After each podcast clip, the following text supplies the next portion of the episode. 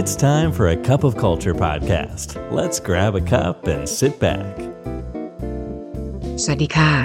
ได้เวลาจิบกาแฟคุยกันเรื่องวัฒนธรรมองค์กรกับ A Cup of Culture แล้วนะคะ ขอต้อนรับท่านผู้ฟังเข้าสู่กาแฟแก้วที่ 548 กับดิฉัน ชุติมาศรีบำรุงศาสตร์ หรือพี่ชูของพวกเราทุกคนนะคะ การสร้างวัฒนธรรมองค์กรให้เข้มแข็ง เป็นสิ่งที่พวกเราทุกคนต้องการ และองค์ประกอบหนึ่งที่มีความสำคัญก็คือการสื่อสาร การสื่อสารที่สำคัญที่สุดเรื่องหนึ่ง คือการสื่อสารเกี่ยวกับผลการปฏิบัติงาน การประพฤติปฏิบัติตัว ให้สอดคล้องเป็นไปตามเป้าหมาย และแนวทางที่องค์กรต้องการ EP ที่ 546ชูได้ชวนคุยถึงเรื่องการบริหารการปฏิบัติงาน เพื่อความยั่งยืน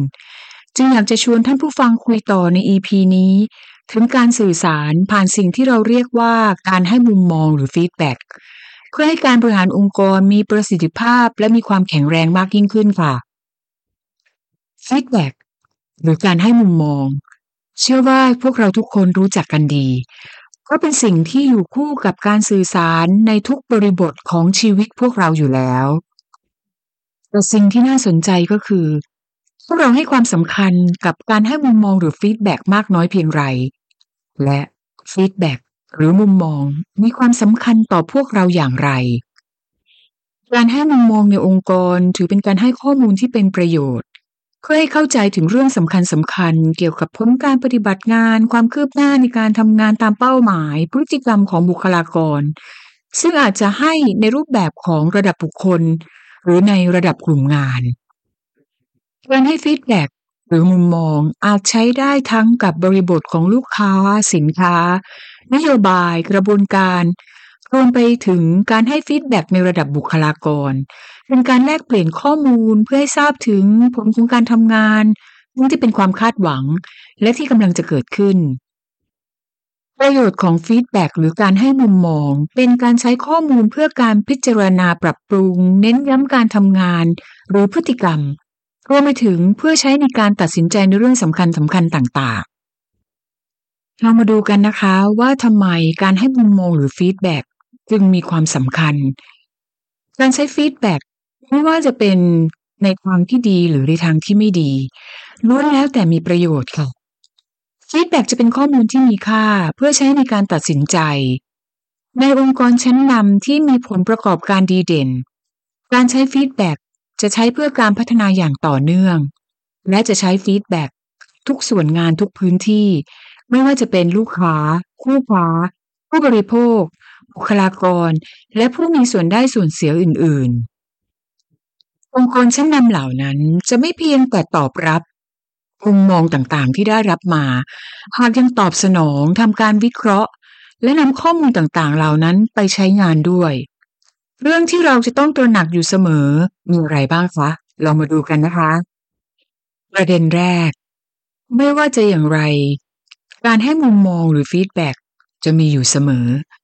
ถ้าเราถามคนในองค์กรว่าการให้มุมมองจะมีขั้นตอนอย่างไรบ้าง แบบไหนบ้าง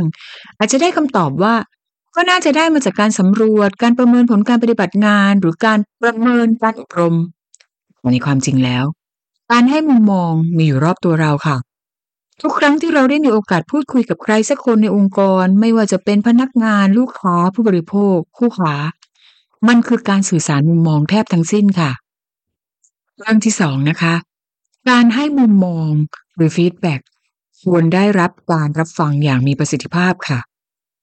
ไม่ว่า feedback หรือการให้มุมมองจะเป็นรูปแบบการพูดคุยหรือจากการผ่านการสำรวจ ผู้ให้ feedback จะรู้ว่าสิ่งเหล่านั้นจะส่งไปถึง และส่งต่อข้อมูลที่มีคุณภาพ ดังนั้น เมื่อไรก็ตามที่เรามีการจัดให้มีการสำรวจเพื่อสอบถามมุมมองควรให้ความกระจ่างกับผู้ให้คำตอบเหล่านั้น ถึงความสำคัญรวมถึงประโยชน์ของการใช้งานนะคะ ประเด็นถัดมาค่ะการให้มุมมองหรือ feedback จะเป็นสิ่งที่ช่วยกระตุ้นให้การทำงานดีขึ้นค่ะ เมื่อเรามีการร้องขอมุมมองหรือความคิดเห็นหรือ feedback จะช่วยให้พนักงานเกิดแรงกระตุ้น ในการที่จะทำงานของตนเองให้ดีขึ้นค่ะ พนักงานของเราจะรู้สึกมีคุณค่า และรู้สึกชื่นชมที่ได้รับโอกาสในการแสดงความคิดเห็นหรือมุมมอง ที่จะช่วยในการตัดสินใจทางธุรกิจ อีกทั้งการร้องขอมุมมองจากลูกค้า ผู้บริโภค ผู้ขอยังช่วยสร้างความสัมพันธ์ในการทำงานร่วมกันด้วยนะคะ ฟีดแบ็กยังเป็นสิ่งสำคัญในการช่วยพัฒนาและปรับปรุงคุณภาพงานค่ะ แต่หลายครั้งที่พวกเราใช้การให้มุมมองหรือ feedback แบบผิดวิธี ด้วยการวิพากษ์วิจารณ์ค่ะ ในความเป็นจริงแล้ว ถ้าเราสามารถที่จะปรับเปลี่ยนวิธีการในการให้ feedback จากการวิจารณ์เชิงลบกลายเป็นวิจารณ์เชิงสร้างสรรค์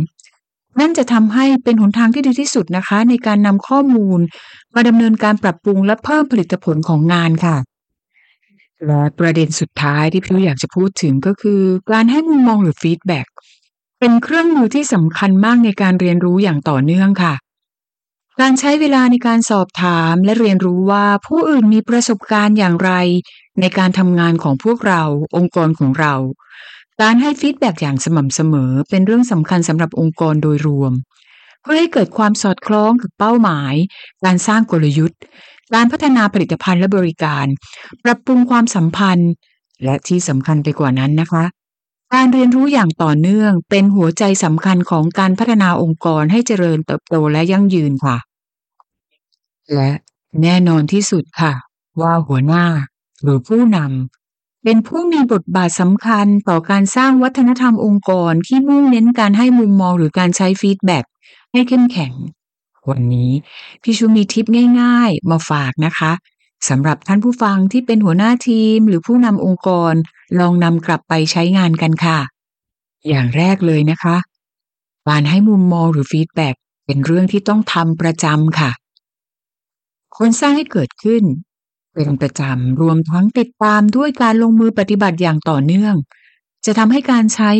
feedback กลายเป็นเครื่องมือในการสร้างความเปลี่ยนแปลงขององค์กร ทีมงานและธุรกิจค่ะข้อพึงระวัง อย่าปล่อยให้กระบวนการให้มุมมองหรือ feedback เป็นเฉพาะงานเร่งด่วน เฉพาะกาลโดยเด็ดขาดนะคะ ประเด็นถัดมานะคะต้องให้มีบริบทที่ชัดเจนค่ะ การพูดถึงสิ่งใดสิ่งหนึ่งโดยปราศจากข้อมูลประกอบที่ชัดเจนย่อมไม่มีประโยชน์ โดยเฉพาะอย่างยิ่ง เมื่อเป้าหมายคือ เพื่อให้เราเห็นถึงจุดอ่อนและการพัฒนาที่ดีขึ้น จึงจำเป็นอย่างยิ่งที่ต้องชี้ให้เห็นถึงผลกระทบ ที่มีต่อการทำงาน ธุรกิจ และบริษัทโดยรวมค่ะย้ำเน้นให้เห็นถึงความสำคัญที่บุคคลท่านนั้นๆ มีต่อองค์กร การพูดถึงมุมมองหรือฟีดแบ็กโดยปราศจากบริบทที่เหมาะสม ยากนะคะที่จะทำให้คนยอมรับได้อย่างเต็มใจ เรื่องต่อมานะคะ อย่ากลัวที่จะให้ feedback เพื่อการปรับปรุงค่ะเป็นเรื่องธรรมดาที่ทุกคนคงอยากจะเป็นหัวหน้าหรือผู้นำที่อยากให้ลูกทีมรัก แต่ถ้าเราเป็นผู้นำที่ไม่หลีกเลี่ยง และพร้อมเผชิญหน้ากับทุกสถานการณ์ การให้มุมมองหรือ feedback ที่เหมาะสม แม้ว่ามันจะยาก น่าจะทำให้เราเป็นผู้นำที่ได้รับความชื่นชมมากขึ้น มันไม่ใช่เรื่องง่ายแล้วค่ะ หรือบางครั้งอาจจะเจ็บปวด ที่จะต้องให้ฟีดแบ็เชิงลบ แต่เมื่อเราได้เห็นการเปลี่ยนแปลงที่ดีขึ้น มันจะเป็นรางวัลที่ดีสำหรับการเป็นผู้นำจำไว้นะคะ ไม่มีใครสมบูรณ์แบบ แต่ทุกคนสามารถพัฒนาได้ จงเป็นผู้นำที่พาทุกคนไปสู่เส้นทางแห่งการพัฒนาค่ะเรื่องต่อมาก็เป็นอีกเรื่องยากเรื่องหนึ่งนะคะ ก็คือการยอมรับถึงผลกระทบที่อาจจะตามมา การให้ feedback หรือมุมมองเป็นเรื่องยากอยู่แล้วแต่ก็ใช่ว่าเราจะประสบความสำเร็จทุกครั้งในการให้ feedback นะคะ หลายครั้งเช่นกันค่ะ ที่เราเองอาจจะผิดพลาด อาจจะให้ความเห็นในจุดที่ผิดพลาดไป แต่ทั้งหมด นั่นคือส่วนประกอบของการสร้างภาวะผู้นำค่ะ การฝึกหัดการให้มุมมองหรือ feedback ยิ่งทำบ่อยมากเท่าไหร่ ก็ยิ่งจะเป็นการพัฒนาตัวเรายิ่งขึ้นนะคะ เรื่องต่อมา การให้ feedback หรือมุมมองในฐานะของหัวหน้างานหรือผู้นำควรจะมีความสอดคล้อง เป้าหมายขององค์กรนะคะ การใช้ feedback ของหัวหน้าจะมีความหมายมากยิ่งขึ้น มีความยิ่งใหญ่มากขึ้นหากมีความสอดคล้องกับเป้าหมายขององค์กร ทั้งในส่วนของอาชีพของพนักงานและการพัฒนาตนเองค่ะ ในฐานะของหัวหน้างานหรือผู้นำขอให้เตรียมความพร้อมทำความเข้าใจกับเป้าหมายให้ชัดเจน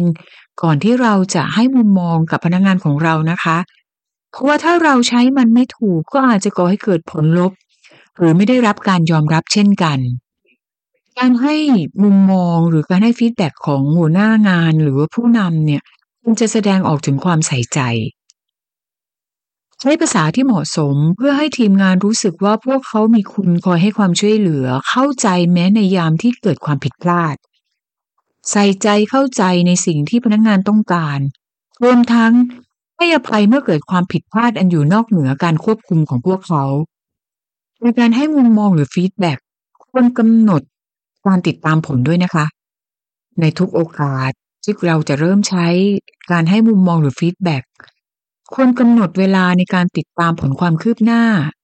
รวมถึงเช็คสอบความเข้าใจถึงสิ่งที่กำลังพูดถึง สิ่งที่ต้องการให้แก้ไขปรับปรุง หรือสิ่งที่ทำได้ดีอยู่แล้วและควรทำให้ดียิ่งขึ้น การกำหนดการติดตามจะช่วยให้ทุกคนเข้าใจถึงเป้าหมายและผลลัพธ์ที่ต้องการค่ะ และช่วยให้การประชุมในการให้มุมมองครั้งต่อไป มีประสิทธิภาพมากยิ่งขึ้นค่ะ เรื่องต่อมานะคะ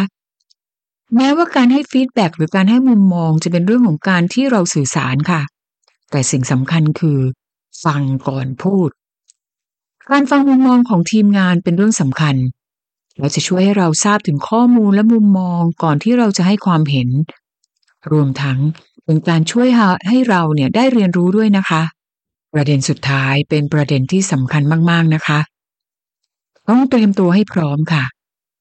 ในฐานะของหัวหน้างานหรือผู้นำเราต้องมีความรับผิดชอบต่อการบริหาร feedback กับทีมงาน การให้ feedback ควรจะเป็นไปด้วยความซื่อสัตย์ตรงไปตรงมา รวมถึงให้ความช่วยเหลือให้เครื่องมือ ที่จะช่วยให้พนักงานของเราได้เรียนรู้นะคะ การเตรียมตัวจะช่วยให้เราสามารถที่จะให้มุมมองที่ยืนอยู่บนความเป็นมืออาชีพ หลีกเลี่ยง เรื่องส่วนตัว และให้ความเห็นที่เป็นประเด็น